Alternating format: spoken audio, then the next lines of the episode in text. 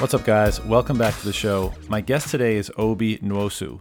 Obi is the CEO and co founder of CoinFloor, the UK's longest running Bitcoin exchange. I connected with Obi once before. We had a phenomenal conversation. Unfortunately, we did not record that one. So we promised each other we'd get together again soon for a recorded conversation. We finally put it together, and this is it. Really enjoyed this. Obi's an awesome dude, and I hope you guys like it as well. Boom. We're live. What's up, man? How you doing? Hey, I'm good. How are you? Good, good. So, uh, right before we press record here, you were saying that you are excited by the seeming chaos that we're in right now, and you get bored when things aren't, you know, going crazy. Tell me more about that sentiment. I sometimes worry if this is some sort of psychological disorder, but I I really get excited and I really get energized from crazy when things go crazy. So being an entrepreneur is the perfect perfect vocation for me. And Right. I get really bored when it's just same old, same old. Right. And so we had a, a pretty extensive chat before, but for people that aren't familiar with you or Co- CoinFloor, why don't you hit us with the the brief background, With the yeah, the the or not so brief, whatever you want to say. Yeah, not so brief. Okay, so CoinFloor. Let me tell you about CoinFloor. CoinFloor is the UK's longest running Bitcoin exchange. So, quite simply, we make Bitcoin easy. Um, we allow you to buy and sell Bitcoin for pounds predominantly, but also US dollars and euro. And um, we started out Bitcoin only. We started in 2013, which in Bitcoin terms is a very long time ago. Um, and um, for a brief stint, for less than 12 months, we we acquiesced and listed Ethereum. Um, but a few months after listing it, um, things happened, which we can go into more detail with the Ethereum network and the people behind it, which made it very clear that we should delist. And as of the beginning of this year, we went back to being Bitcoin only. And that's it. You got nothing else for me? Oh, I've got, I can say lots all right, all right. So for for, for coin, conversation. yeah, yeah. And what about you? Just a quick background on yourself. Uh, now on me, um, so I was born and raised in in London, in UK. Um, I was conceived in Nigeria, but born in England. So I like to imagine that my mother made it to London Heathrow Airport and I combat rolled out down the stairs into London. Um, was born in central London in a council estate, so um, which is you know poor working class background, but very rich in terms of philosophically rich parents, um, mindset wise and ethics and morality. They taught me to work really hard, to um, never give up, never surrender, as they would say from Galaxy Quest. I have a number of um, statements like um, the heights that great men reached and kept were not attained by sudden flight, but they, while their companions' steps, were toiling upwards in the night. This is the sort of thing that I'd hear again and again. By Really? my- yeah, and um, That's awesome. or, or I mean, as I am an African. Only the best is good enough for an African. You know, I have many comments like this, so you can imagine this sort of mindset. Um, um, um, What I did your parents do? um, so my parents had very um, simple jobs. They were a cleaner, um, a security guard. But back in Nigeria, this is a very common story. They were highly qualified, had um, had multiple um, um, businesses, and they sold everything um, to to come to the UK. But as was very common for a lot of people who are first generation, you have this situation where you have doctors and and academics having to take very menial jobs to to make sure they can keep ends meet, and they would often get challenges, have challenges um, competing for jobs with people that were nowhere near as qualified as them. But that was that was life. They still managed to um, they still managed to build up, um, save um, prodigiously, and build up successful businesses in Nigeria. Um, technically, um, they bought things like um, my father bought a, a kingship, so technically a prince, but you know, that's, Oh, really? but it's very easy to be a prince in Nigeria, so that doesn't mean that much. Um, so when you get those emails, they might actually be princes sometimes. Oh yeah, they might. Well, I doubt in those cases, but technically, um, it's not something I actually haven't mentioned it on air before or uh, to many people actually. But um, but yeah, so uh, that was their background, and um, I'm really grateful for it. Um, um, so yeah, that. So I anyway, I to my background to continue. I I studied. I um, very early on um, got this passion for computers. I, I came into the, the computer lab um, in primary school, and I my first first day. In fact, in secondary school, my first day, and I saw I saw this um, computer thing that people were playing, and I tried to play, and I became the best person in the school at playing these games. I literally could beat these games without even clo- opening my eyes sometimes. And then I wanted to understand about computers, and I, I luckily had this sort of Good Will Hunting, um, really interesting computer science teacher who helped me learn about programming and so on until you know, I left secondary school having programmed neural networks at you know age um, 14, 15, and that's where my passion for computer science came. And I studied computer science and cognitive science at university, University College of London. So AI, trying to build our new robot overlords, and um, and also while there, the internet happened, and that's where I started working on sites for BBC, and then the rest of my career was working in various um, successful UK um, and European-based dot-com companies. I spent a stint of time living in Europe, um, in, in India, setting up an outsourced development center with hundreds of employees. I've worked for Autonomy. I've worked for various successful um, dot coms, and then I came across Bitcoin. 2011, because um, I was effectively a card carrying geek. Um, um, I someone another um, friend of mine posted me this idea. They knew I'm always interested in ways of reducing the gap between the privileged and underprivileged. Having experienced racism as a kid, having experienced the the, the downside of privilege, and um, always fought through it to to do um, to do very well. But but realizing it existed and wanting to find ways to use technology to solve the problem because I believe that the way to get out of the current political system is to move to a technocracy, i.e., man- government by the technocrats, people from a technical background. Because I believe engineers were managing the world would do a better job. Um, and I see, I think if you look at the companies that are the largest in the world, we're effectively moving towards that. And so when I saw Bitcoin, I thought technically this was going to be part of the solution, but I didn't believe that um, it was going to succeed two years later, my soon-to-be co-founder came to me, and uh, um, after I'd angel invested in his first business, um, and it hadn't succeeded, but we we still were friends after that with the idea of a Bitcoin exchange. And I looked at Bitcoin again, and when I'd seen it 2011 and it was 20 quid, and it dropped, plummeted to like three pounds.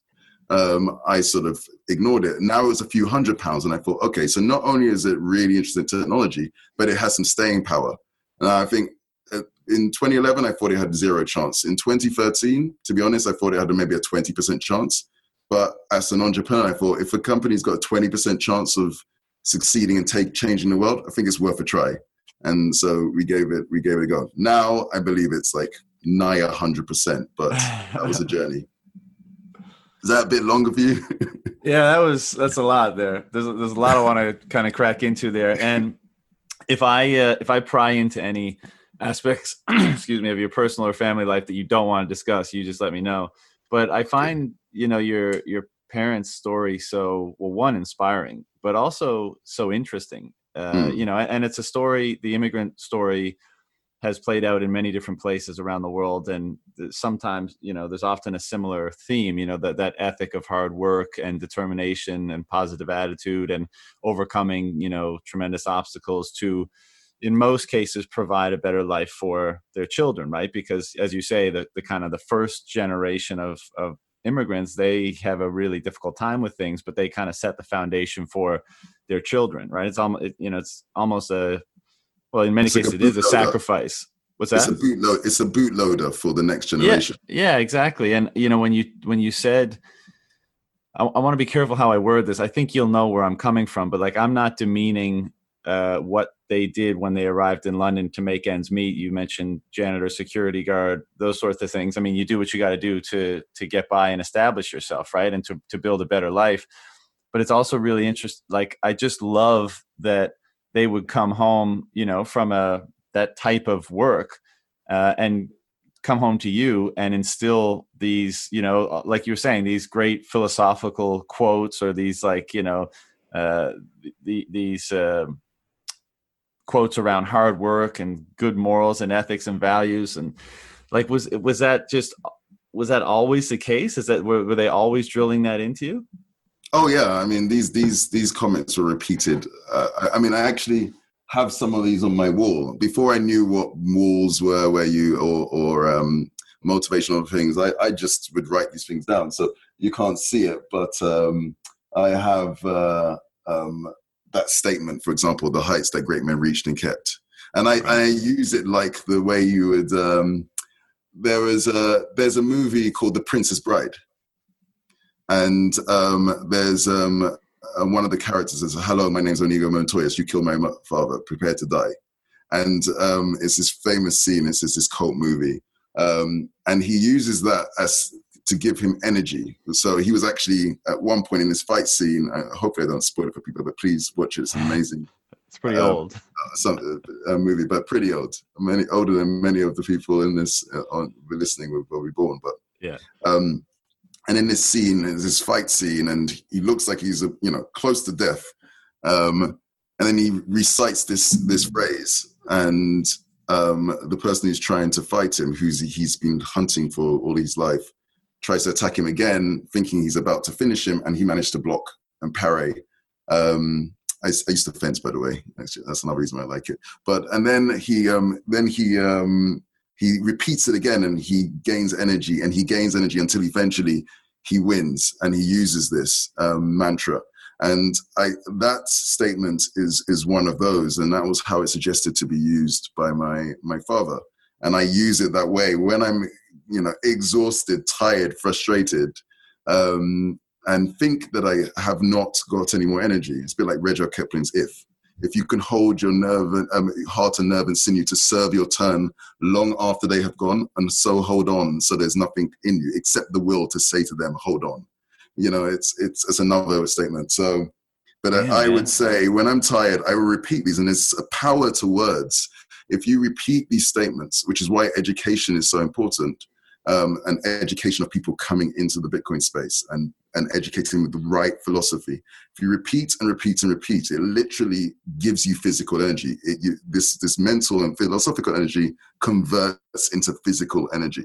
Um, so yes, it was repeated a lot and um, it helped me a lot.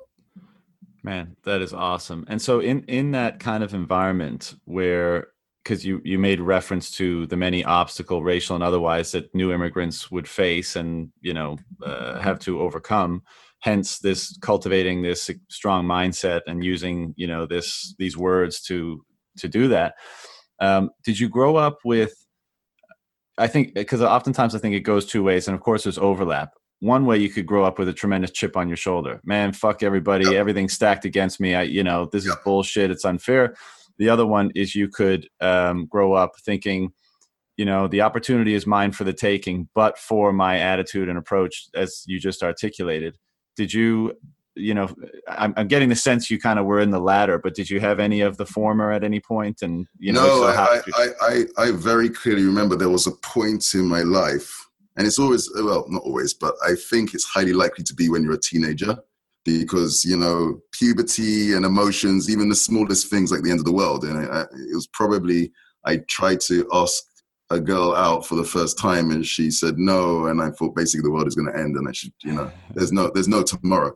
Um, because every emotion feels so strong at that point.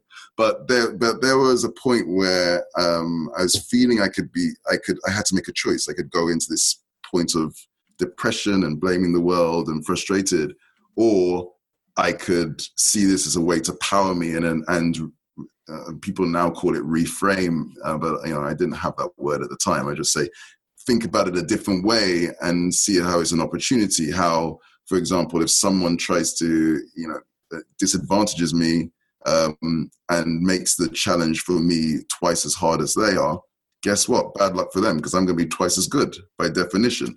So um, I'm I'm just going to be hard. The diamond's going to be harder. So I always try to reframe it. If if I find it difficult, more difficult to raise funding, um, because you know I, I went, even in in, in um, crypto, I remember early funding rounds, even in CoinFloor, where we, myself and my co-founder, um, were, were um, going to get funding, and and there was this sort of um, these people in the city, um, I won't name their names, who um, um, asked to that we were arranged to see, and then they saw us, and we were having the meeting. I asked the CEO of the company and, and my co-founder as well, and you could tell in the meeting that they constantly just wanted to talk to my co-founder, and it became very uncomfortable for both of us because it was just so obvious. Um, and in the end, um, we decided to they wanted to invest, and you're you're a scrappy startup. You don't you don't want to say no to investment, but we just didn't want to accept the investment. Um, so you you you you see these experiences, but they just make you harder. They the, the way I see it is it allows us to innovate more. That being said, I do think um, a it could have gone either way. It was just because luckily I had, you know, my parents were giving me these mantras to help me. And also, I think as well, there is an element that when you're deciding to go with this, which way to go, left or right, um, I and I, I, I describe them as if you're going to go in the direction where you believe the world pushes you, or reality pushes you, or you push reality, and that's and that's that's the sort of differences of mindset. And uh, that point happens at some point in many people's lives. And there is a bit of luck as to what's happening to you around that time. If a lot of positive things are happening around that time, or you're surrounded by people who have a positive mindset at that time, then you're more likely to choose one way. And if you are surrounded by, if you are unlucky and a lot of negative things are happening to you at that time, and or you're surrounded by people with a more of a negative mindset, you're more likely to go the other way. And so, therefore, a lot of the reasons why you make that decision have nothing to do with you yourself. They've got to do with who is around you. So that means it's a bit, it's a, a lot of it's luck. Yeah. And I think, uh, you know, this is a common part of the immigrant story, at least. And, and like I said, going one of these two ways, but, you know, and we'll break into kind of what's happening in the social dialogue around these issues today. But I think it's often eh, like your experience and the experience of your parents, as difficult as it was, uh, as it was, and as I'm sure there was various elements of unfairness at many points along the way, but I think we we too often conflate easy with beneficial. I mean, as you just described, the challenges that you were forced to encounter and overcome, you know, as a young person, as you were growing up and and observing those of your parents, you know we're kind of like you know you were cast in the uh, in iron cast in the fire you know you you were trained early on to be more resilient. And you know this this happens to be the case with a lot of people that face challenges early on if they don't crumble right? If if you if if you crumble and you concede then then it's it's not you don't get the same outcome. But like i think uh, in in society at large today we see a lot of cases where those people who have all the advantages from the get, you know, who don't have near as many struggles or obstacles to overcome, they actually become weak. They're not capable of meeting the challenges of their personal lives, their professional lives, the lives they might encounter out in the world. And that ultimately does them a disservice because, as much as they may have a, a head start at the beginning, oftentimes they squander it. Now, obviously, I'm generalizing; it doesn't it doesn't go for everybody. But I think, cult, you know, having that ha- having hardship early on, I think, is ends up being quite beneficial a lot of time and i think the success of immigrants uh, around the world speaks to that largely. Yeah i mean there's so much to unpack there and um, i mean the, i i completely agree but it, this actually because i obviously because i've lived this you know um, i've spent a lot of my life thinking about this and it does come back to Bitcoin and inflation fundamentally. Um, but it also comes back, I'm going to link Bitcoin inflation and the Old Testament. Oh, and, please do. Please do. I'm going to link this all. Let's be a link. But, um, and Monopoly. I'm going to stick in a bit of Monopoly there as well. God, I'm excited. I think life, life is a game. It's a game that if you lose, you, you sort of end up physically hurt and so on, but it's effectively a game. Um, and you can win or you can lose. Now, if you're thinking about it as a game of Monopoly, um, what happens is people play the game and then some people win and some people lose. But this game never ends. And so um, at some point, it becomes less and less fun to play if someone's got all of the hotels and um, has and on Park Lane, Mayfair. It's probably different streets in America, but you know, very nice streets, and you have none. So what happens in normal games is you reset it at some point, and actually, they had this sort of they had this idea. This is not a new idea, and actually, it was understood even in the Old Testament. There was something called um, the Jubilee year. Every forty nine years, um, in the Old Testament, there was this edict that everybody would have their if if they sold themselves into slavery because they did so badly, or they were really wealthy, everybody had all their lands and so on reset every 49 years, which is the equivalent of if you think of life as a game of okay, you've won, let's start again. Um, because also the people who are winning when you when you, if you have a perpetual game where some people are way ahead and other people behind, it's not only the people behind who lose but also the people who are way ahead lose as well because no one wants to play with them. It's not fun, and they lose the fun of actually innovating to try and win. So they, as you say, they become less effective and so on. So everybody loses in that scenario.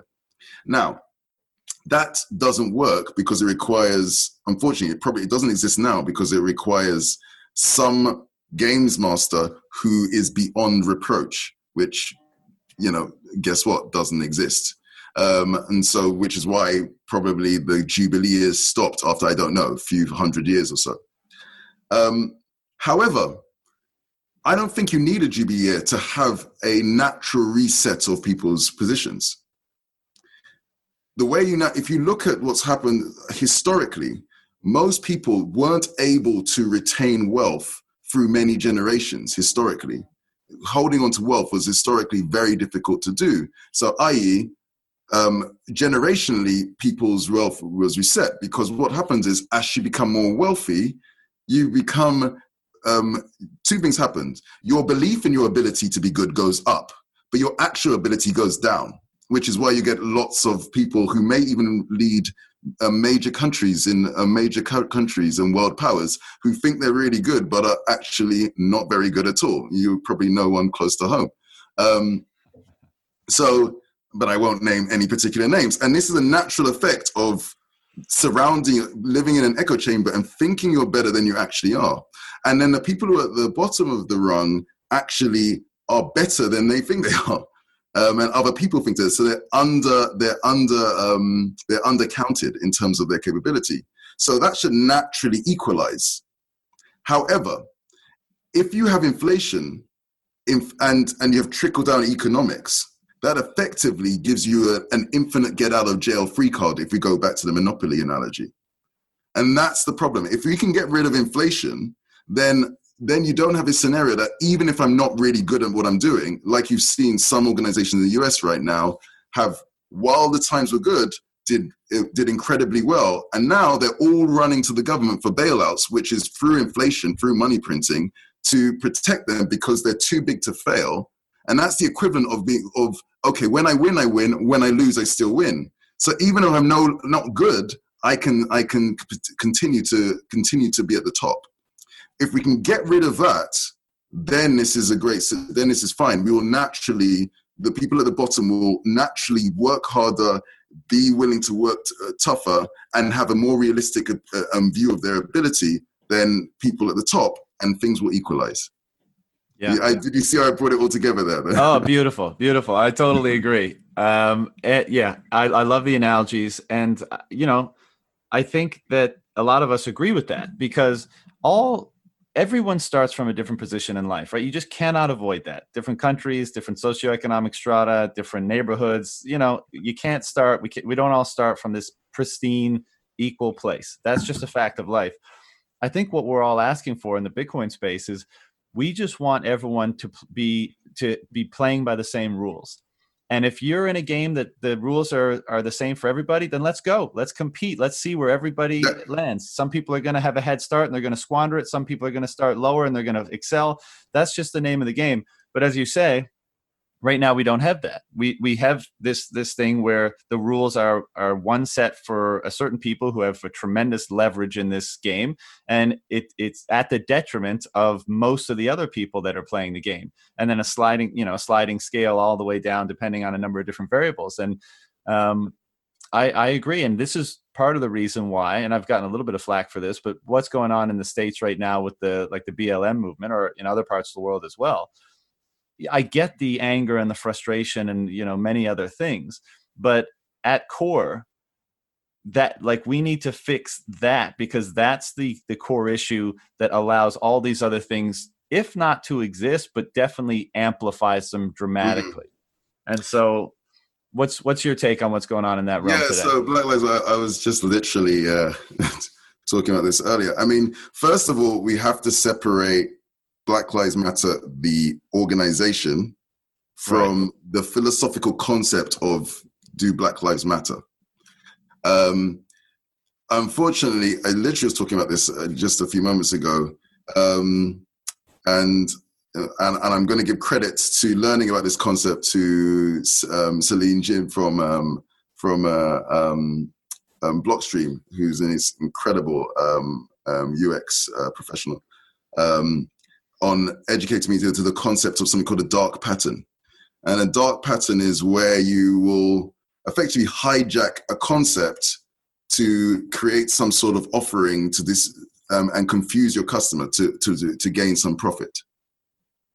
Um, we see this closer to home in, in um, Bitcoin, where you have Bitcoin, the movement, Bitcoin, the philosophy, and then there is an organization, there's a company with called Bitcoin, you, you know, who has who is using a dark pattern to confuse people away from and, and to, to profit. But um, we see this as well with Black Lives Matter. It's a company and its actual objectives and um, and its its its philosophy is very often misaligned from the actual philosophy of people who want to um, to improve the prove the, the, the plight of black lives. So that's that's sort of first of all you have to separate those two things. But then in general, if I take so if I sort of don't even touch the the organization because there's a lot there's a lot that you have to unpick there. But if you look at the actual um, philosophy and the movement, I have always, and I, I will even more so than you, um, because uh, for obvious reasons. What are you talking about? Um, but, but I, I have also I feel that it's the wrong um, mindset as well, because I just think about it logically. You're going to have people who are um, your partners, uh, who or people who are your allies. I think is the word, um, who uh, who agree with the concepts, and then you're going to have people who don't, and they may not agree, or they may agree for whatever reason. And sometimes it's because if you give them the right education, they might change their mind so it's not i'm not um, wanting to label someone as being racist just because they don't agree with the concept. It's just they agree or disagree. But, that, but, but logically there's those two groups. The people who agree don't need to be told that your life matters because they already agree. So it's redundant to tell them. And the people who disagree um, you saying that will just probably reinforce their views as to why um, you're maybe you believe that you're you're um, looking for benefits or handouts or whatever. So it will just really cause them to entrench their view even more. So either way, it's either redundant or it just makes the situation worse.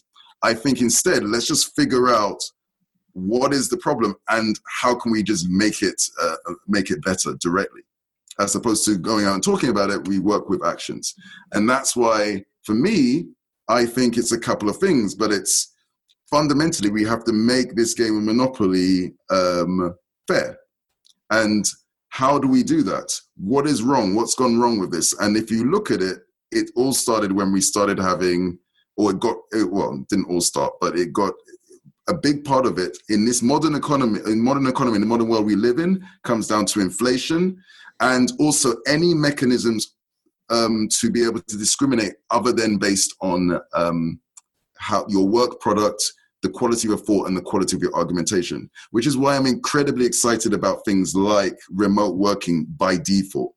because um, it, it removes um, un, un, unrecognized or, or implicit or, uh, or um, accidental discrimination. Because, for example, having to go into a big city discriminates with people who can't afford to live in a big city, for example, without realizing, or people having to work nine to five discriminates between people who have to maybe you have to look after young children and it's difficult for them to so, so on without even realizing it these conventions discriminate if i can work wherever i want to work anywhere in the world whenever i want to work and if i can work with things like vr so so that you don't even need to know what i look like you just see an avatar then you, you have no ability. I've removed all your abilities to discriminate.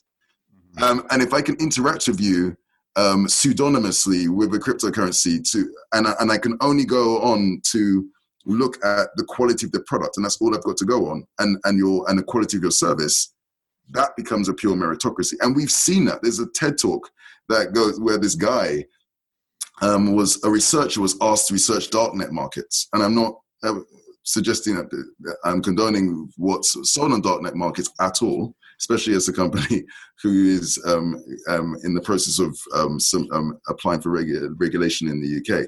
Um, so I'm definitely not condoning that, um, just to be clear. But but he was he was he was tasked. he was given the task of researching darknet markets, and he was assuming it was going to be this just terrible environment. He went away with the conclusion that this will be the future of all commerce. And he did this really fun, and, and it's funny because the products were in lots of jokes because the products were weed and so on and so forth. But it, forget the products. Think about what happens. You have an environment where all you have to go on is the quality of the product, the quality of the service, because you don't know who the person is, you don't know where they are in the world or anything. And what what he found was that the service levels put every other um, organization to shame because even one if you have anything less than a 100% approval rate from, ratio from your customers no one uses you. Your usage goes to zero. So you have to have 100% um, customer satisfaction. Think about the level of service and quality have to give to have a 100% um, satisfaction ratio. It's through the roof. And that's why it's going to be and that's why he believed ultimately and he gave all the examples of the the lengths people would go to provide great service. Absolute 100% money back guarantee, all these stuff, um, advisory on how to use it, how to education about the risks around uh, drugs and so on. They did all these things to just deal with any particular issue that customer would have. And that is why pure meritocracy leads to the best rising to the top. And so I'm really excited about the future over the next few years. Yeah, extremely well said. And I couldn't agree more. you know, some uh, like with the the issue that's going on the prop one of the problems is that it's there's so much emotion and charge wrapped up in it. Because like you said and you know i've i've thought and said the same. It's like if people already agree with the statement black lives matter then they're not the ones you're trying to convince. And the other ones you really think yelling in their face or protesting or burning things or whatever your chosen method of convincing them is do you think that's going to change their mind? Of course not. And so um, you know i think that's why I try to promote and you know like to see uh, level-headed people having this discussion and coming to root causes of, of a, of a lot of these problems. Because it's so easy as you're you know we talk about the politicians they i think by and large they know the jig. They'd rather put the spotlight on you know taking the knee or wearing a certain type of clothes or putting out a statement or a company rather than putting the spotlight on that thing that gives them their in, you know undue imbalance of power. And and and like i've said before and this is somewhat unpopular but everyone is both victimizer and victim. The matter is just degree you know and the matter is a, a matter of perspective right? Um, and if you were if your neighbor had a printing press in their basement there are only two people in the world you and your neighbor. Your neighbor has a printing press for with money that you accept and you don't how fast would you become a slave to that neighbor? Probably same day because anything that they want, you know, they could just make you do anything because they have infinite amount of money to pay you and you've got to work for your incremental increases in, in your money. So, you know, it's a it's a far more complex and nuanced issue than, you know, certainly the mainstream media and even most people who ha- have these discussions uh, give mm. credit to. And that's why, I, you know, I've tried to have the discussion these days a little bit so that there's at least another perspective. Not to say that mine is correct, but at least that there's more voices in this discussion so that people might come across thinking of, of the kind that you just articulated, where you say, we need to focus on, you know, the, the core problem. And then we can address more kind of uh, symptomatic problems up the ladder later on, because, you know, obviously there, there's important issues that need to be addressed on every level.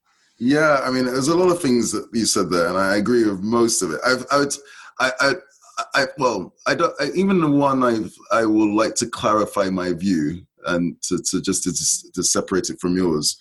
I agree with. It's just I like. I think there's a level of detail that I want to go in, which is you said we all have discrimination um, or against us in different ways, and that is true. So we're all victim and victimized. Yeah, yeah, we're all victim and victimized. Yeah, sorry, I, I, I believe that is true. But I also believe in uh, it's also clear and apparent that different people have different levels of victimization. Yeah. You know, and so said it's a matter of degree, yeah. right? And we're also we're all um, privileged or or underprivileged in different ways as well. But there are there is a strata, and there are some people, you know, a disabled uh, girl in, in, in in living on the streets in Calcutta is is is not going to, if, even if she's, um, you know, five times as clever as both of our combined IQs, is probably not going to. Re- it's unlikely to get to uh, to um, the end point in her life of a level of success as we will. Just, just it's just un- very unlikely.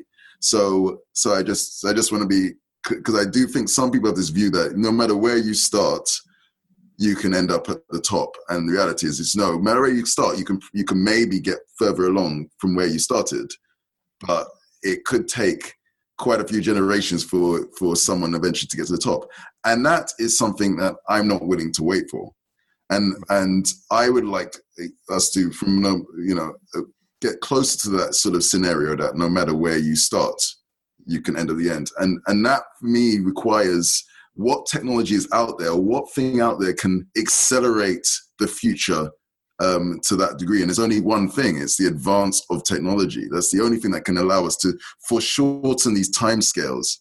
And that's why I was thinking radically: how can I get it so I don't, you know, I'm, I'm happy for my child's child's child to be in that scenario, but I prefer it to be me. And I don't prefer it to anybody in the world to be on that stage, stage just now. And that's why, as I say, Bitcoin, it has to be radical and it's bitcoin it's widespread vr widespread remote working ai as well these disruptions and even biological technologies like coronavirus it's causing more change in the world in six months than any other technology.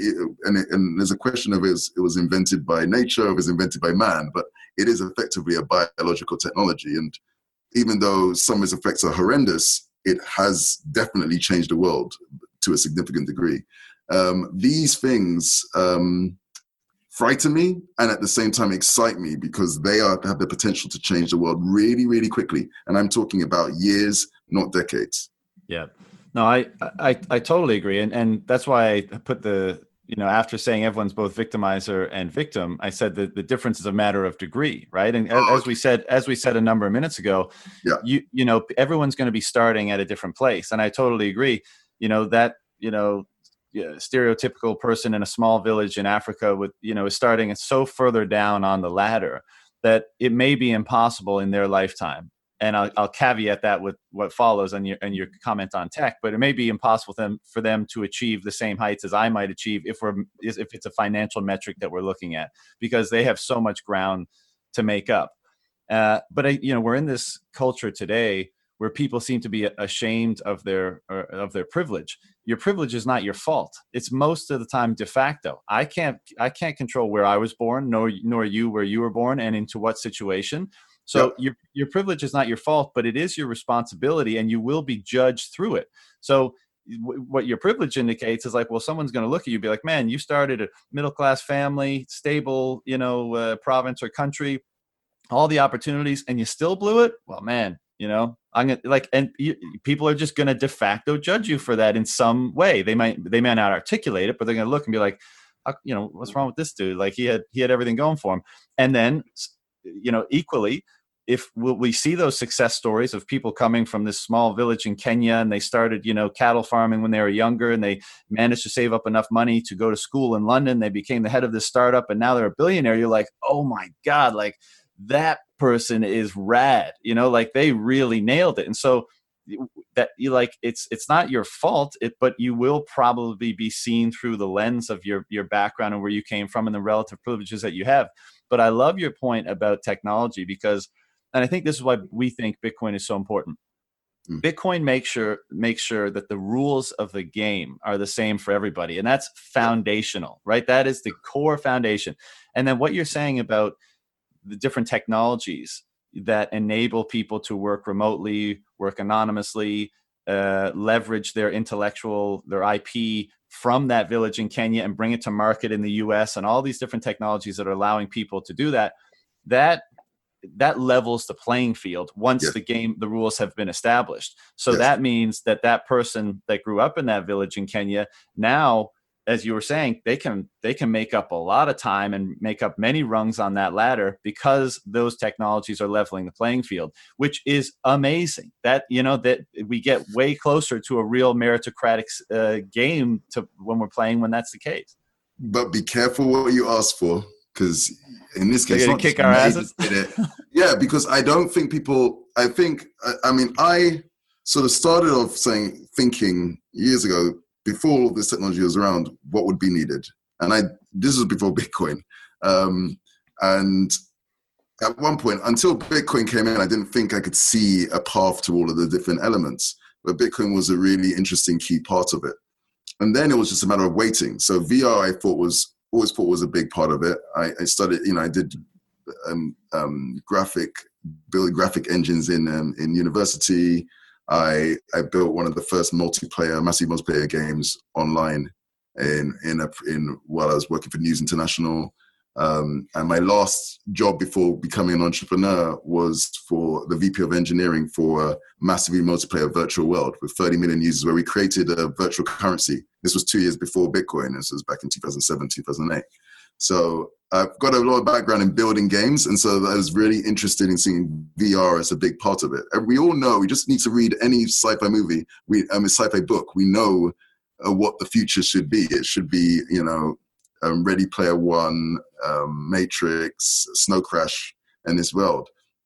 So the issue is this: um, when you have, you know, the hundreds of millions of people in Africa and South America and so on connected via Starlink, and finally they have high speed internet, which isn't ridiculously expensive and unreliable um, in the next two or three years. What do you think that's going to do to the average amount? And also, remote working is now being proven to work, and it doesn't actually reduce productivity, and in many cases increases it. Prepare for a tenfold increase in competition for every job. And do you really think when I've got people I know in, in Africa, in Nigeria, who have two hours of internet and, and power a day, and they write the code for their applications on paper, based on and thinking about how it would work in their head. And then in their two hours, they, they type up the code and it works first time. And you're competing against those guys. But now they've got 24 7 in, uh, internet at reasonable costs and they're able to provide a service and transact in Bitcoin. Uh, good luck. And, and good luck for me as well. And good luck for you. There's going to be this explosion of competition, which is why I'm I'm really excited about it, but I'm also really afraid. yeah, but you're afraid in a good way, right? You're in afraid. a good way, yes. Like, I, this is uh, this is what I expected. It's a pyrrhic victory. I expected it to happen, but we're, we're the, the, after that is auto, um, artificial general intelligence, which may or may not come in 10, 20, 30 years. But before that, you're going to have these hordes of, uh, we're talking about probably billion plus people um, who have been hungry for a look in to, to all of this business and they're willing to work 20 hours a day and do a second job with the remaining four hours and you know they'll advertise to offer an offering and they'll say they deliver in a month and in that month they'll learn the programming language and deliver the project they'll yeah. do whatever it takes and charge half the price and be very very happy with that scenario so there's going to be an explosion of competition for any role and any job So yeah, yeah. Uh, just be ready for it. Yeah, I love it. This this is the cyclical nature of things balancing themselves out, and sometimes these cycles take longer. But you know, this this may shift a tremendous amount of wealth and influence to those people who are now willing to actually leverage their work ethic and their determination and all those other things to bring value to the market. And maybe it shifts there, and then that will create another imbalance that will that will make another shift and another shift. Like, but of course that's a good thing, man. Like I competitions like this, right?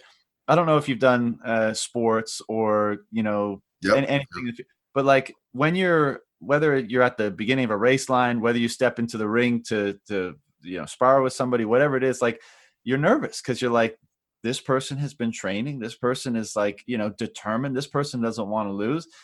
I've got to match or exceed that if I want any chance of success here. And so you know, you're right. It's going to be very disruptive for all those people that have basically just been kind of, uh, you know, to, to use a, a, a, recent term, yield farming in their in their various ways. Uh, you know, dependent dependent on where they were born and their various privileges they uh, received as a result of that.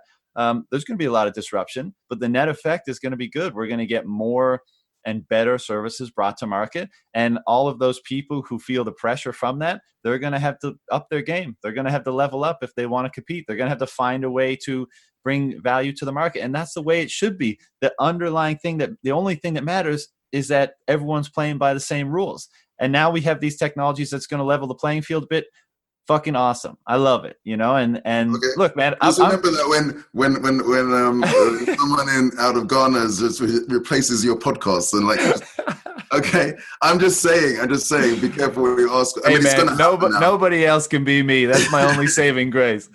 No, I mean, I I, I was just really interesting because like so I've always liked this idea of being as digital nomad, and now again, I'm really excited about remote working, and we're we're going to be 95% remote from basically we've decided from now on. We'll have this hub still in London, but and people can work there if they want to, of course. But I think m- most people will um, be comfortable working remotely, and and I, I think many also not I think I know from talking to CEOs of other um, um, dot coms in the UK is this is going to be many, many dot coms are going to follow suit with this mindset.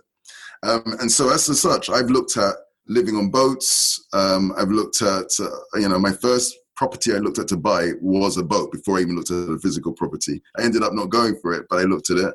I've more recently been a real geek for van life, which is the whole concept of it's basically living in a caravan, but it's technologies have now made it very very comfortable with underfloor heating and you know dope. Um, I, I i took a motorhome around europe in 2018 for three months. It's awesome. It's got it's got really good now. And um and so that's a whole movement that's that's gaining steam. And there's also airbnb lifing it which is sort of equivalent but using like um airbnb still and everything in between um, and so, and I also know a number of people. Some are big, well, they're well, some are Bitcoiners and some um, weren't Bitcoiners, but because they know me now, they're Bitcoiners. So they're all Bitcoiners um, who have taken their families and the Swiss family Robertson, like they've, you know, they're traveling and and they're and they're showing that you can homeschool and have incredible outcomes for your kids with all the technology out there and they're living around the world. And you start dis- discussing where would you live, especially in this world where your location is less important. And in the past, you looked at places like Bali, and I looked at New Zealand. You know, I looked at uh, various places in Europe, like um, Portugal is another place. There's all these sites that can do this.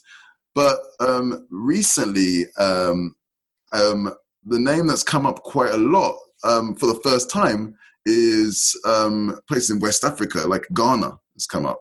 And there are other, there's a there's some organizations we have in the UK, like the Wayero organization, which is trying to set up um, that, that has hundreds, well, thousands of people who put money towards this this group that that helps um, the community and also the diaspora, and it also helps um, funds charities in Africa. And they're also trying to look at potentially building cities, free cities, which will run on virtual currencies and so on. And I know you've got the the the um, televi- the, the much publicized um, Akon with his with his Akon um, city and so, stuff like that. But you are seeing this increase in people working in the cryptocurrency space, in in this uh, in this tech sector in West Africa.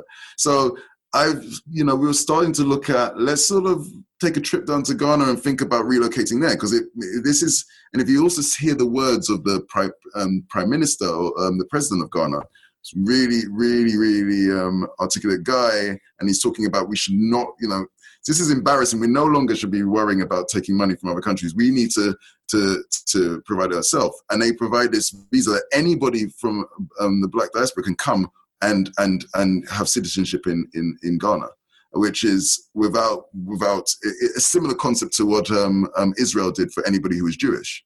They're doing that, saying we are the homeland for anybody. So I think that um, you know Ghana, for example, could be. Although I'm not Ghana, uh, Ghanaian, and normally Nigerian Ghanaian, there's always this proxy battle between the two. But I think there's an opportunity for seeing places like Ghana becoming the sort of the new, you know, to, to coin a sort of cheesy sort of phrase, but becoming the this new Wakanda type place.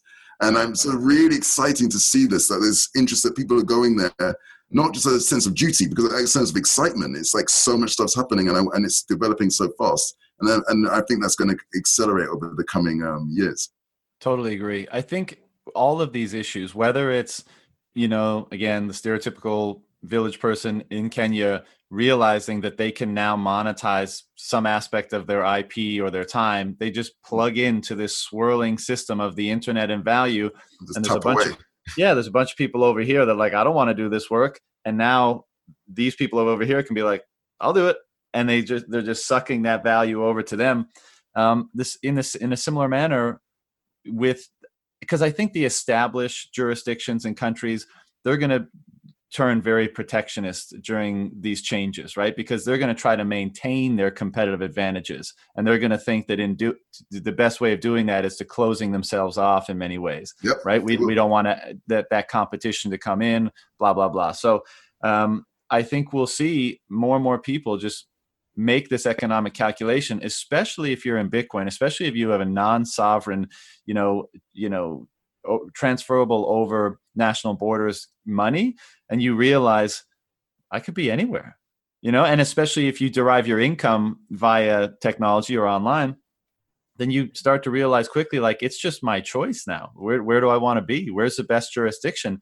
And this gets touched on in, in the often quoted sovereign individual uh, book but you know people will start thinking and, and jurisdictions will start competing for those people. Like as you mentioned you know uh, various jurisdictions might be like, all right, well, we're not really trying to protect anything because we're kind of starting, for, you know, in a relatively lower position than all those come, developers. Come. Yeah, come and uh, these are the services provide. This is the freedoms will whatever, all that kind of stuff.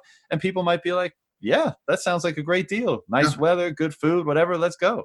And here's the thing: just unlike previous times where people would outsource stuff to other countries, they would outsource the low value um, services but now, if you think about it, the highest, and you can just work out what the highest value services are by where we find the most millionaires. The most millionaires worldwide are either come from the finance sector or from the technology sector. And what's interesting about both those sectors is that they are purely informational based sectors. Um, and if we take specifically, if we take programming, you can be anywhere in the world. I can, I, and you can deliver that program for me I know it does. I it, it's it's the it's the product equivalent of Bitcoin in that I don't really need to know anything about you.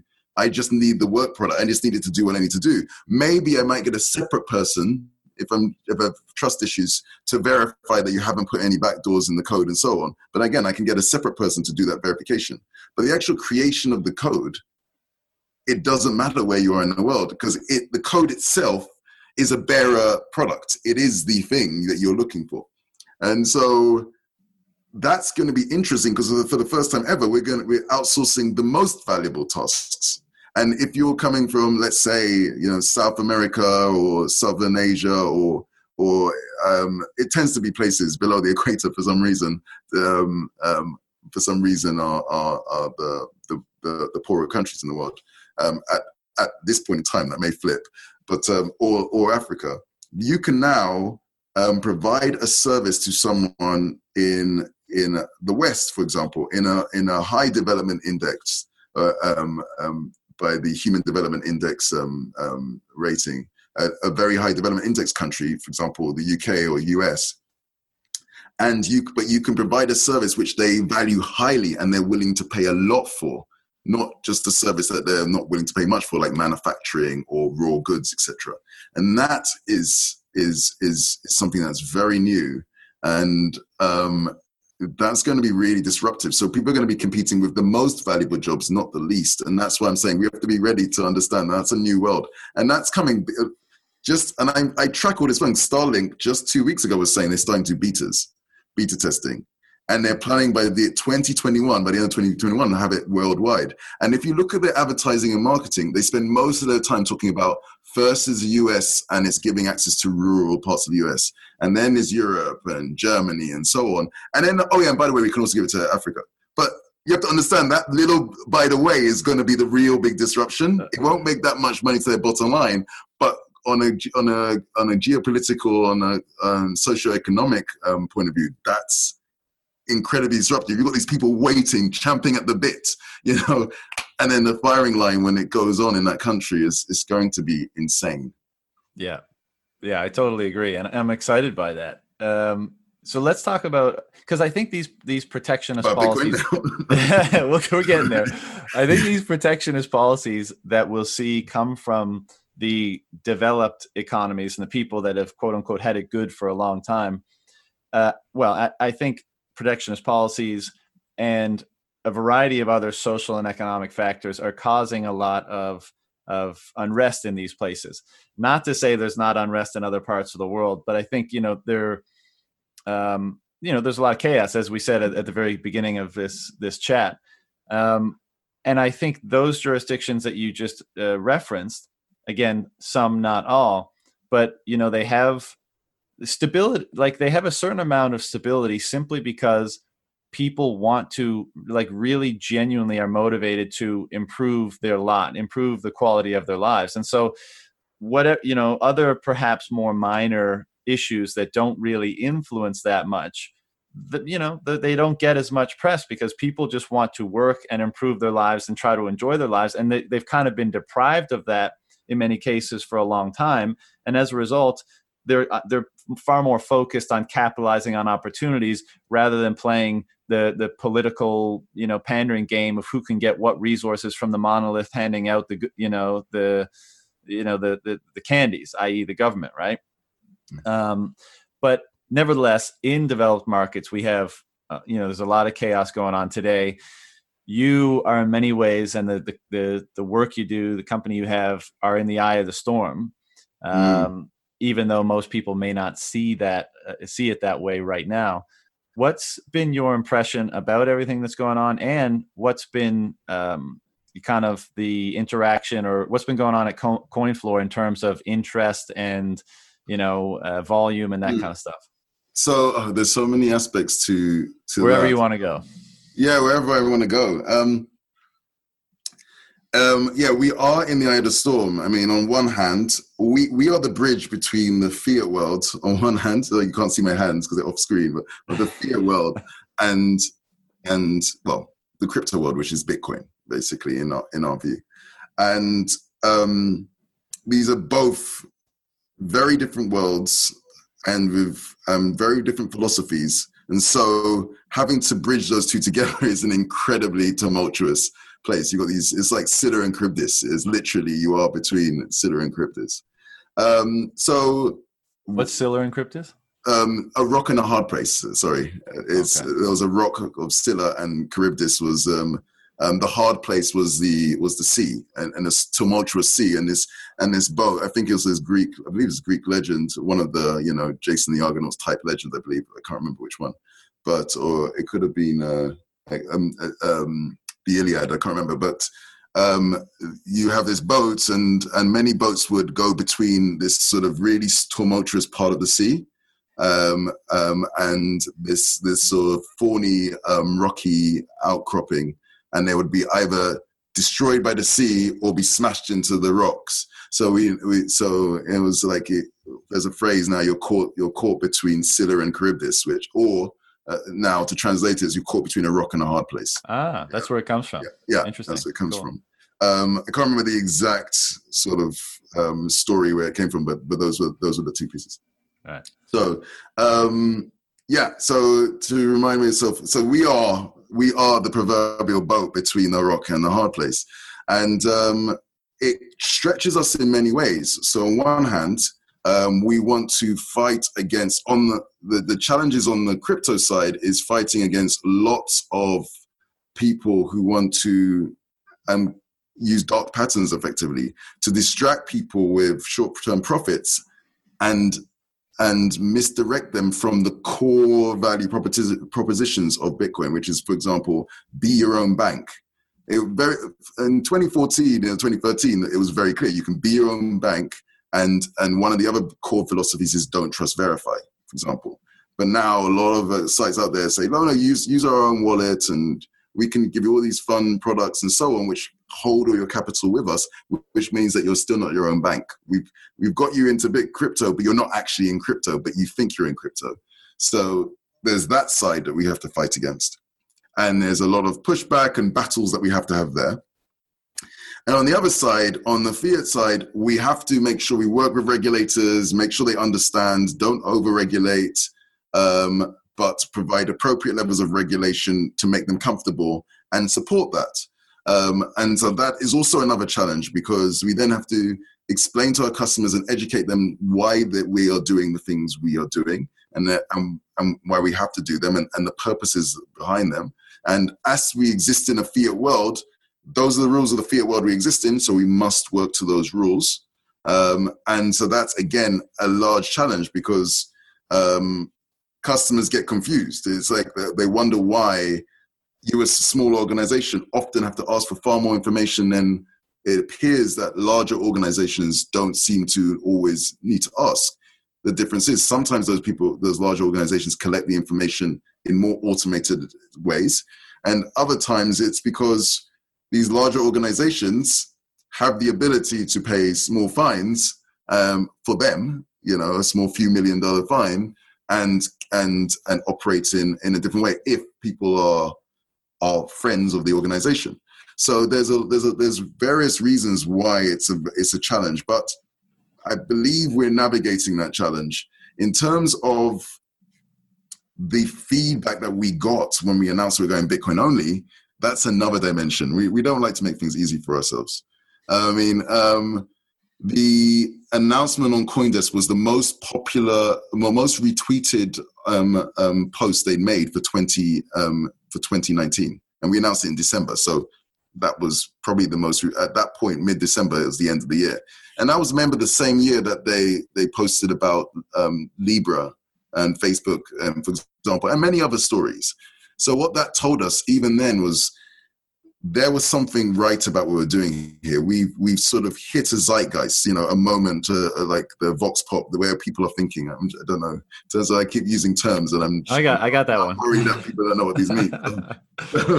um, and so, and that's continued on since then, and we are seeing in this sort of fight um, between sort of misinformation and monetary re-education more and more allies in this resistance. And you're seeing these people, I mean, existing allies like yourself and others, um, but new people, people creating these incredible memes and people um, creating already created and soon to launch many educate. There's this plethora, explosion of Bitcoin only educational sites aimed at all age ranges, all demographics.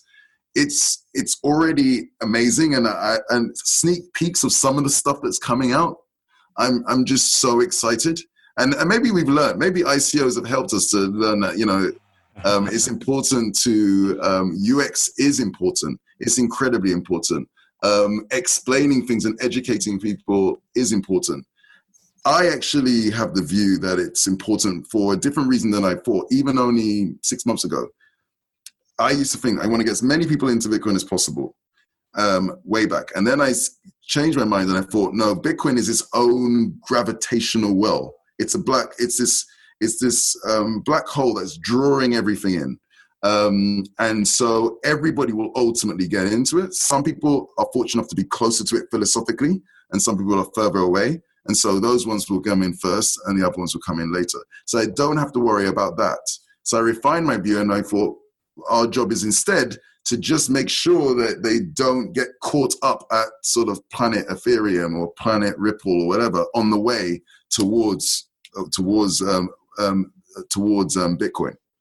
And then, and then most recently, I realized that you what you don't want to do is have people come into Bitcoin when they're not ready to come into Bitcoin because Bitcoin is definitely a technology. It's also this economic, a series of economic rules. But most importantly, it's a philosophy. And it's a philosophy which underpins everything else. It's the thing that protects the economics and it protects the technology from going in a direction it shouldn't go.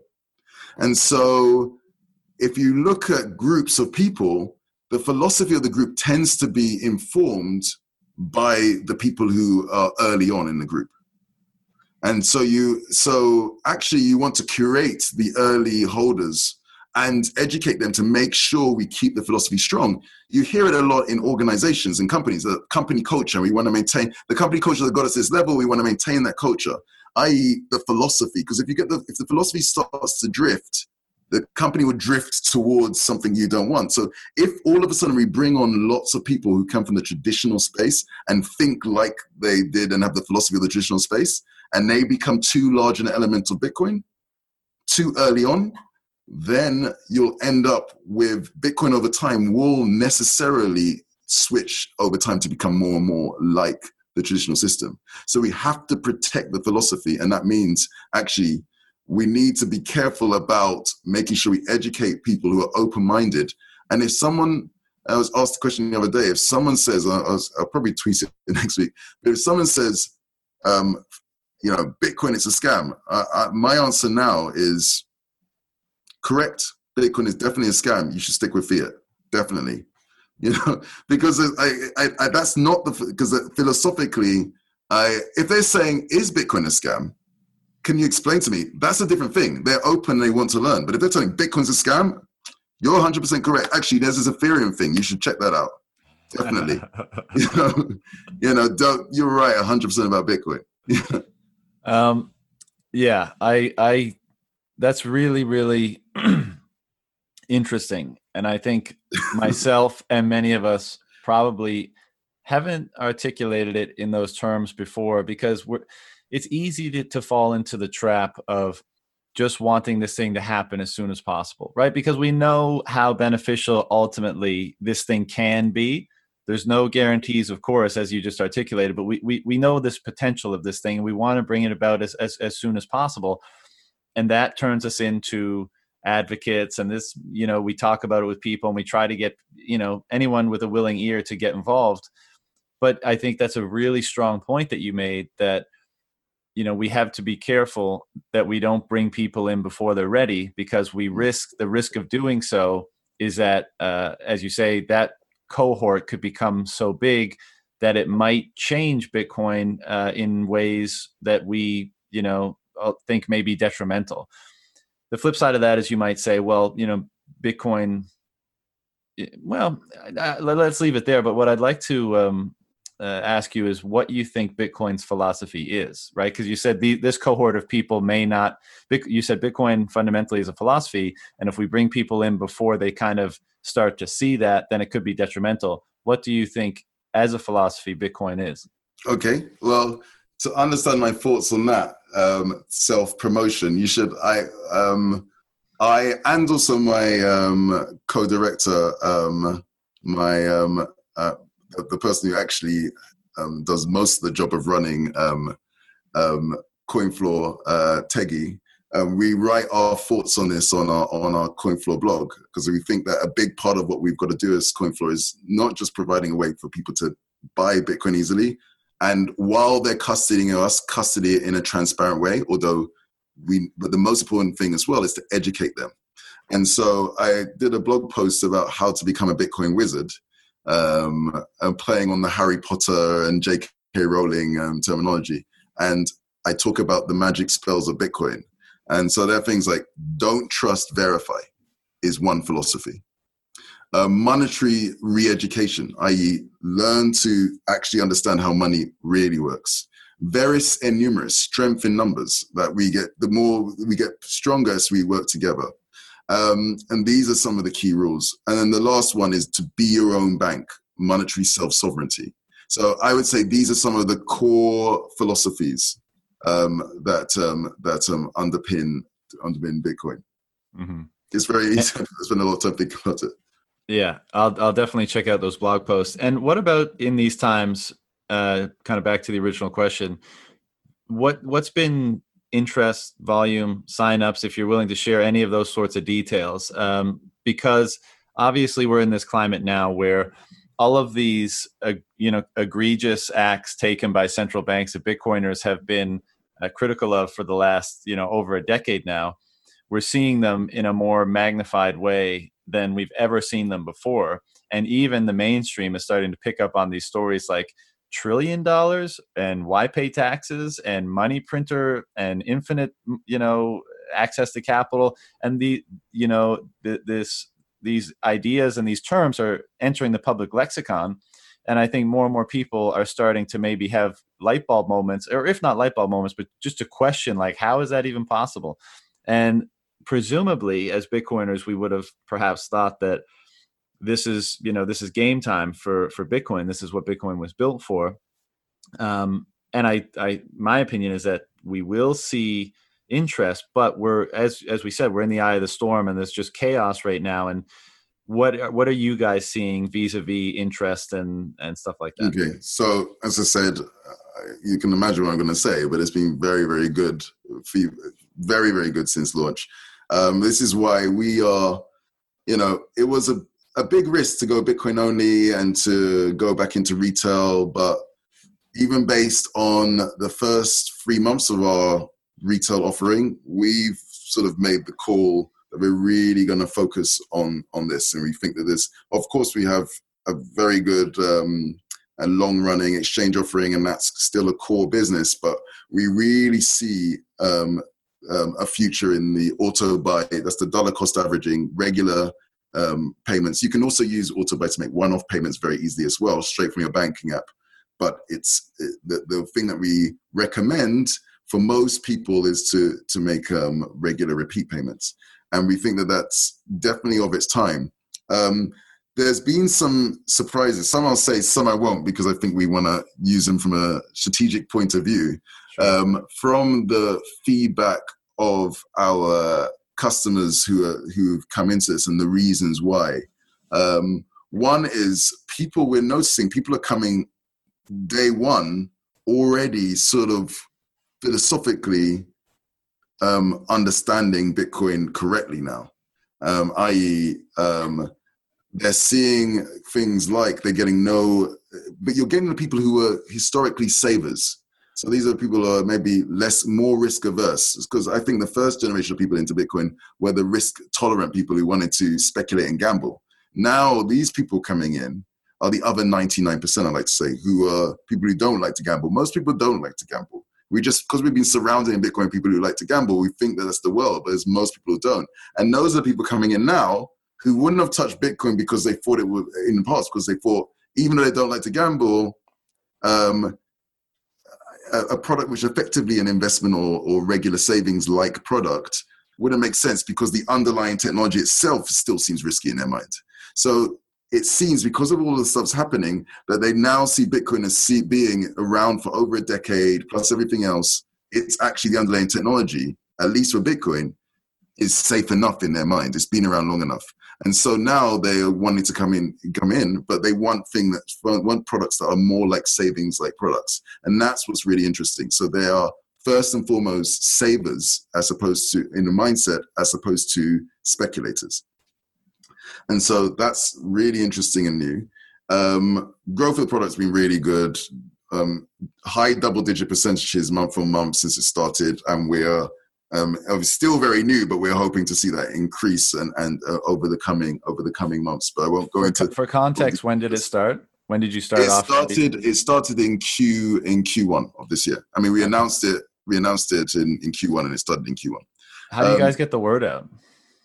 Uh, to begin with, we got the word out by just announcing it to people, and then word of mouth. And word of mouth has been really powerful. I mean, there's been a lot of people out there who have just been sharing the word and so on. As I said, there's been this explosion of the timing was was was excellent, but it was by pure luck. There's explosion of people who want to educate um, people about Bitcoin. And there's these Bitcoin only sites, yobitcoin.com, bitcoin-only.com, um, Jameson Lopp's Bitcoin.page, and many others are, uh, are, are, are, launching, and many others I'm aware of are going to be launching.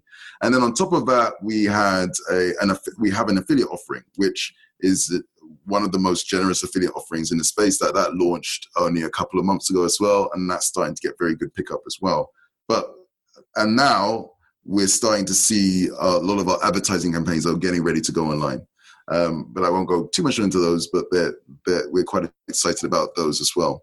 Um, yeah, and then there's other things we're seeing. We're seeing demographics that we weren't expecting to see before are really starting to come in. But um, so, for example, the baby boomer demographic. We were initially thinking millennials, everybody was thinking millennials, but actually, the baby boomer demographic is um, was we were really surprised. There's a lot of people in that demographic who are coming in, and actually our offering is very very well suited to them. And that's and that was what uh, what um, really uh, made us get very excited.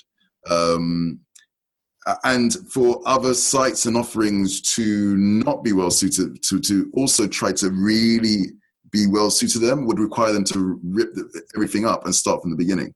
So for example they don't want to deal with multiple cryptocurrencies. So you'd have to get rid of everything else because they want it to be really simple and multiple choices just complicate the offering for many people in that space. So that's straight away would be very hard for most other exchanges to do. Um, they don't want to see these complex leverage based trading offerings. Again, all of the sort of derivatives or leverage that again, so it eliminates a lot of people. Um, and it'll be very hard. Some of these exchanges cannot delist certain currencies. Some very large exchanges that you all know the names of literally give people money to learn about um, cryptocurrencies. And they might be doing it out of the kindness of their own heart, but it's likely they're being paid to do that. And um, as such, if you're being paid to do something, you have some contractual arrangement with someone. Again, it's all conjecture, but it may be that will, there'll be limitations on your ability to delist something, mm. which means that you're going to have this confusion overhead that we don't have to have. Um, another surprise is um, this baby boomer generation doesn't necessarily want another app that they have to then get their granddaughter or grandson to help them install. And so our app doesn't, uh, we don't actually focus on that. We allow you to use your own banking app that you've, or, or your own bank account um, processes that you are used to. For example, in our, we call them standing orders where you can into your bank and make regular, I don't know if it's called the same thing in the US, uh, make regular payments. We can use that to, to, to do um, to use that's, our system. That's that's huge, man. That must be a huge yeah. hurdle for the boomer. Yeah, population. because it's, but, but here it's empowering because standing orders have been around for decades, so they understand them. It's not a new thing, a new app to learn and, and use. With and and all these apps are these are full of dark patterns designed to get them to do things like trade this thing or do this or do all this sort of stuff when all they want to do is get Bitcoin. And they have to fight through all of these adverts and so on. So there's a misalignment of incentives between what a big baby boomer wants and what uh, one, uh, one of these other Bitcoin exchanges wants. And what we've done is made it, it's very simple. We just made sure our incentives and, and these our customers are aligned and everything else flows from that. So really excited for the next six months. That's awesome, man. Good for you guys for making that call and making the decision so much easier for people that want some exposure to this because you're so right. Like, back still these days actually i was going to say back in the day but still you know if, if you shield somebody bitcoin right they're like oh that's cool i get it you know i think it's worth you know investing a portion of my portfolio or my savings or whatever. You're like cool go to x website or exchange and you show up and you've got charts and graphs and you know like neon colors and order books and you're like what in the fuck is all of this um, that was and that, site, by the way. and that turns people away, right? Because yep. most people don't want to mess around with graphs or this or that. They just want to do one simple thing. They want to buy some Bitcoin, and then they want to, you know, take it off and put it somewhere safe. And that the the the waters are so muddied by these companies in the space that because ultimately they're greedy, they want to, you know, they want one trading revenues and two as many different you know trading pairs in order to facilitate those revenues as possible. And so they make the core thing that most you know that most people that get into this space want to do exceedingly hard and complicated and that keeps people out. And so you know kudos to you guys for for making that a lot simpler for people because uh, now shilling is easy right? But you know now if i have a nice conversation with someone and they kind of see the light and they're interested i can say cool don't go crazy what what you should do is find you know in your jurisdiction a dca you know exchange provider and you just sign up put in your details you know five bucks a week a hundred bucks a month whatever your thing is just set it and forget it. You don't need to mess around with trying to trade. You don't want to fall into that trap. You know it's so it's so easy and it's so much easier to shill on that basis as well too because one of the apprehensions I've had about you know pitching this to people in the past was people get on board and then like so should i take 10 grand and like invest it now? What do you think the market's going to do this week or next week or next month and that kind of stuff? Um, and it's, it, you don't want that kind of responsibility because you know people's finances are a sensitive thing. But if you can just say okay i've, I've orange pilled you. Here's what you do next. You determine an amount that you're comfortable on a weekly monthly quarterly whatever basis and you know do it that way. That's the sensible way to do it.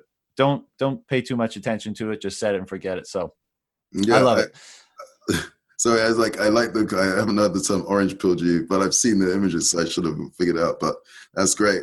But yeah, I, I think that that was one of my pain points. It's like um, you're you're the Mr. Bitcoin or the Mrs. or Miss Bitcoin, and amongst your friends, and I'll be again, he's going to talk about Bitcoin.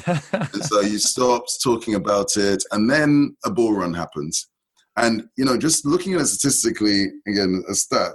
Um, I won't give you exact numbers, but if you look about look back statistically, and I'm sure it's the same for other exchanges, a very very significant percentage of their customers will come in a very short period of time around the the bull runs of mm-hmm. their total customers of lifetime customers they ever had will come through that period.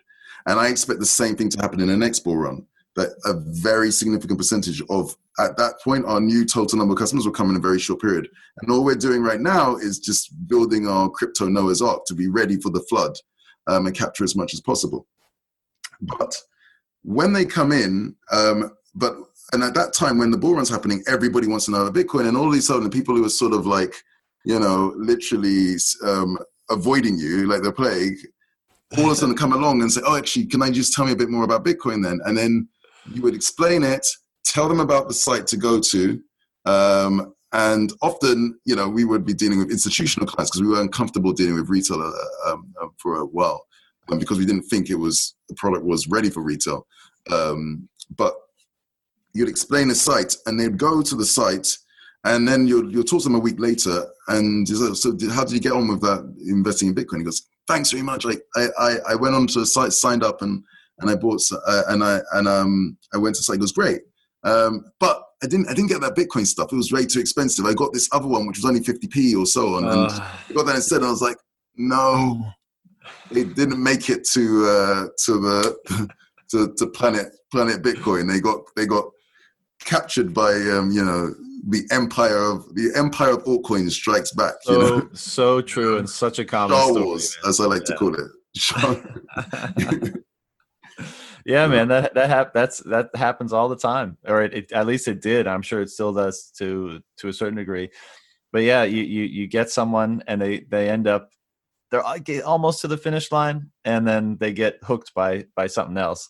Which again is why you know these services that that you're providing are I think are so beneficial and are going to make the next bull run or you know the the trajectory from here uh, possibly even more stable because people will you know will just get on board basically and they'll start siphoning away some bitcoin for themselves over time you know rather than going in big or getting distracted by something else or whatever.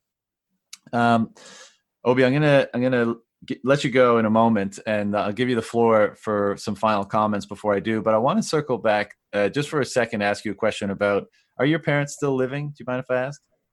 Um no, uh, my, my my mother recently, um, well, not recently actually. Um, it's a, a year and a half ago um, died. So yes, unfortunately, no. So ni- neither are still living. Not no, that neither are around. Right. Well, you know, was sorry, sorry, to hear that. But what I was going to ask was, um, I would be interested in hearing their perspective on the work that you've been doing Mm. still while they were living in and in Bitcoin. And did they see the value in, as you say, the, the Bitcoin philosophy, and did they understand why you were devoting your your life to this? I, uh, to be honest, it's not as as a inspiring an answer. I just think that from a technology point of view, they were never very technologically advanced. They were very um, um, technically minded in terms of mathematics and so on. But yeah, computers and so. So, weren't- so they just thought Obi was off doing his tech thing again. and- yeah, I mean, I mean, when I started, um, I mean, very classic Nigerian family. They wanted to be to be a, a you know a doctor or accountant or architect, something, some traditional status. status role. And um, I um, um, in and I was thinking I was going to do one of these things, you know, because it's this it's the do it's the done thing to do. And as I said, I was in school one day. I was they they the headmaster was suggesting that we check out um, after school activities and try and sign up to some of these things. And I decided to go to the chess club because that's the sort of thing that a good Nigerian son would do.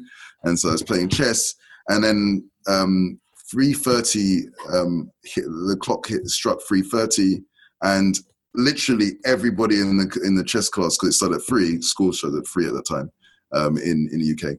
Um, everybody disappeared. Even the person I was in the middle of playing the game with, they all rushed off. And and I was asking, "Where's everybody going?" And they went, "Computer club, computer club." This is remember this is in the eighties, so you know, I, I, was, I celebrated my forty fifth birthday just a few weeks ago. So, Damn, man, you look so- young. so I'm just saying, just to give you a context. So it was like this computer club was like a, a big thing at the time um, in the 80s, and so so they rushed. So everybody rushed over. So I just followed them in, and I saw these computers, and that's it. My love affair of computers began, and I remember. Um, uh, a few years later, it was suggested that maybe you could buy your own computer. I was working for in a in a in a computer store as well, just to try and earn some money. And then I remember begging my my parents, my father, to uh, to have a computer, and this was like one of these early IBM PCs. And I and I was saying it had like um, if I remember correctly, it had uh, two megabytes of RAM, and um, and we had a choice between the, the 80 megabyte hard drive and the 120 megabyte hard drive. And I was like to my dad, look, please get the if we get 120 megabytes, that will be all the uh, the, the data storage I'll ever need ever. That's just so great. And that was expensive. I was like, uh, and for us, it was an expensive purchase decision. It was like a, a thousand pounds, which again, remember, a thousand pounds at that A lot of time money, a lot of money. inflation and stuff was a lot of money, a lot of money. And so even though he didn't really understand it and, and, and he thought, and this was still early, it was just, you know, internet wasn't really a thing or anything. So, um, so he took a leap of faith. So I do, do actually recognize that was a big leap of faith. He didn't understand it. He thought it was just actually a fad, never going to be anything big. But he made this massive investment. Um, he didn't make a big deal of it, but actually, in retrospect, I realized it was a really big investment. But after that, he saw that it was doing well, and he's and he could see that I was going up. I was becoming a VP of all these companies, but they never really, they you know, never used a computer in their life. They just were just proud that I was doing well, and it seemed to Right. be in the right direction. Right. All right, Obi. Last thing before I hand it over to you. So this last part, I do a word association. So I just say a word, and you tell me the first thing that pops into your head. All right. Okay, Democracy, technocracy, the Lightning Network, the future, government, AI, human rights, needed, violence, needed, Trump, hilarious, ego, humbleness, FOMO, NGU, number go up, wealth, emotional, privacy,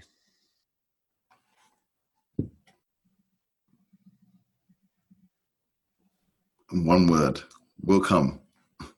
Hate speech.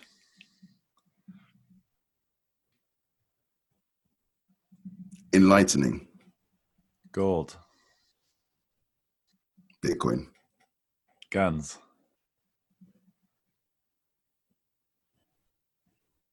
Coming. Revolution. Coming. Socialism.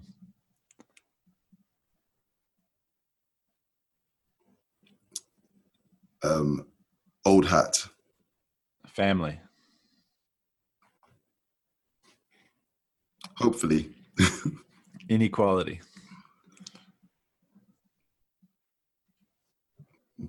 Being solved. Sorry. Hell. Double double barreled words. What's the word? Hell.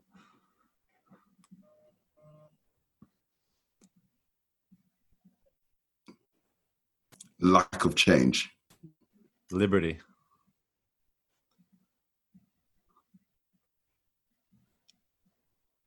The internet. Energy.